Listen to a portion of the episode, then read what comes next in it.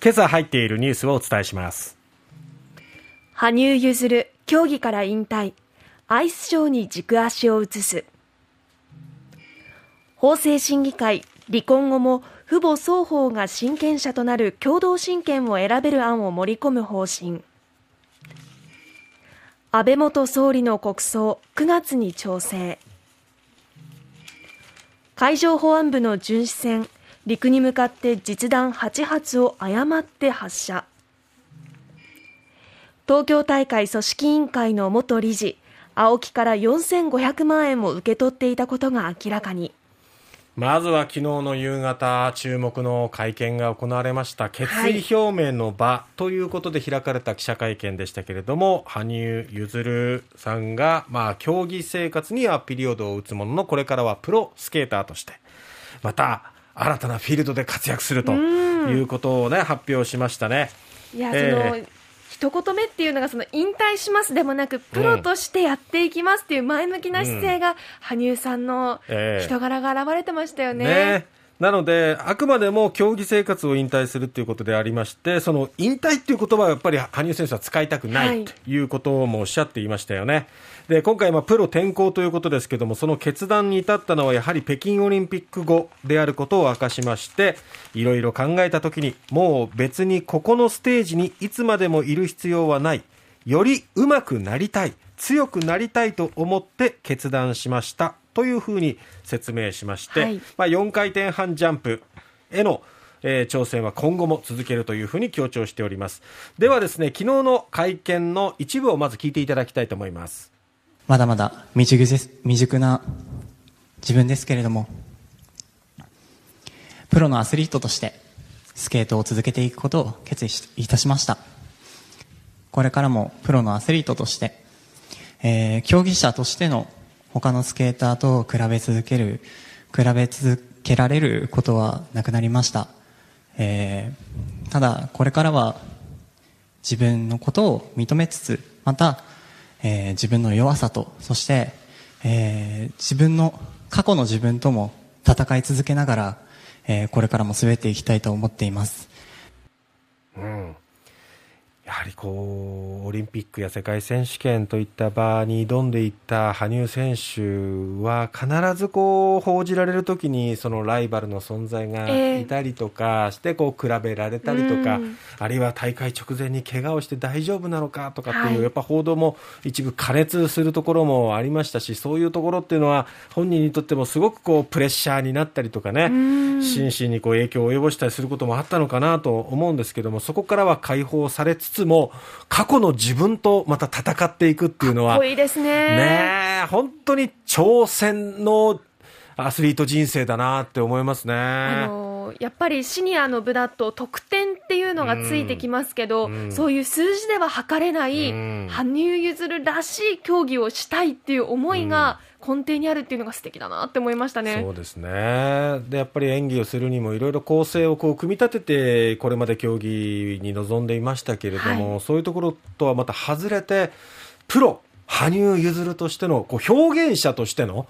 技ってどういうものがこう、組み立てられていくのか、はい、今までのこう競技の中の幅、ルールみたいなものからまた取っ払ってね、より自由に表現できるんじゃないのかな、その時にどんなまあ、技であったりとか、えー、表現というものが見られるのかっていうのはすごくワクワクする会見になったなと思います。すね、えー、一旦まあ競技生活としてはお疲れ様でしたって言いたいですけれども、はい、ただこれからの羽生選手にもっと期待してますっていうふうにね、はい、エールを送りたいですね。プロスケーターとしての羽生結弦をこれからも応援したいですね。うん、ねさあ、えー、続いてなんですけれども、はい、えー、離婚後もですね共同親権をという案です、えー、離婚後の親権や養育費の在り方を見直す法制審議会の部会が昨日民法などの改正案をめぐって離婚後も父母双方が親権者となる共同親権を選べる案を中間試案に盛り込む方針を決めたということで読売新聞一面に報じられております共同親権への反対意見を踏まえ現行の単独親権を維持する案も併記すると合わせて、えー、記されるということです、はい、えー、現在は離婚後父母の一方が親権を持ちます。えー親権がない場合は子育てに関与しにくくて親権争いが生じる原因とされます。で年間の離婚件数が今20万組前後、まあ、増えてきていると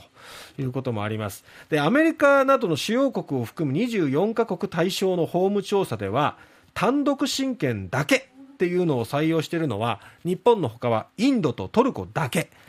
つまり海外では共同親権が一般的ということなんですね。ええ。ただ例えば DV 家庭内暴力とか、まあ、虐待を危惧して単独親権の維持を求める声もあるので、まあ、親子の実情に応じて共同か単独かを選択できる案を示した、はい。まあ、これまでは選択肢がなかったということで、まあ、どっちかだけではなくええ。選択肢があるっていうのはいいことかなと思いますね。えー続いてですけれども、安倍さんの国葬の件ですね、えー朝日新聞3面ですけれども国葬が9月下旬で調整22日にも決定とあります、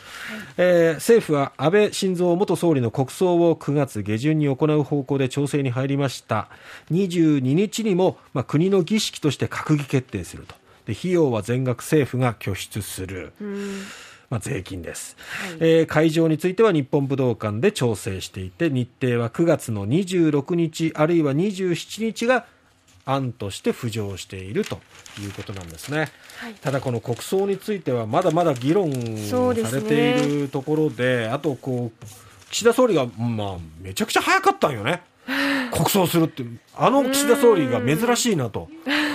あんまりこうリーダーシップ発揮していろんなことを率先して決めるタイプではなかったのでええええこれに関しては異常に早くて。そうですね。ただ野党からはちょっとどうなんだっていう声も上がってますよね。14日に開いた会見ではね国葬については、えー憲政史上最長のおよそ8年8ヶ月にわたって総理の重責を担ったっていう、まあ、案でとか、えー東日本大震災からの復興や日本経済の再生外交などの実績を残した。はいここは僕はハテナなんですけど、あと外国首脳を含む国際社会から高い評価を受けているとか、国内外から幅広い哀悼の意が寄せられているということで、まあ海外から弔問を訪れたいという方を受け入れる場としても、ね。まあこういう国葬っていうのはある意味必要なのかなとも思いますけど、ただちょっと説明がまだ丁寧じゃないなというところもあ弔いの場ですからやってみてその後バッシングみたいなことにはもうならないでほしいのでうん。しっかり準備してほしいですね。あとなんかその葬儀がこう神格化とかにこうつながっていくそういう懸念もありますけども今一度議論をしっかりこう煮詰めてもらって、まあ、丁寧に国民に対しても説明してほしいなと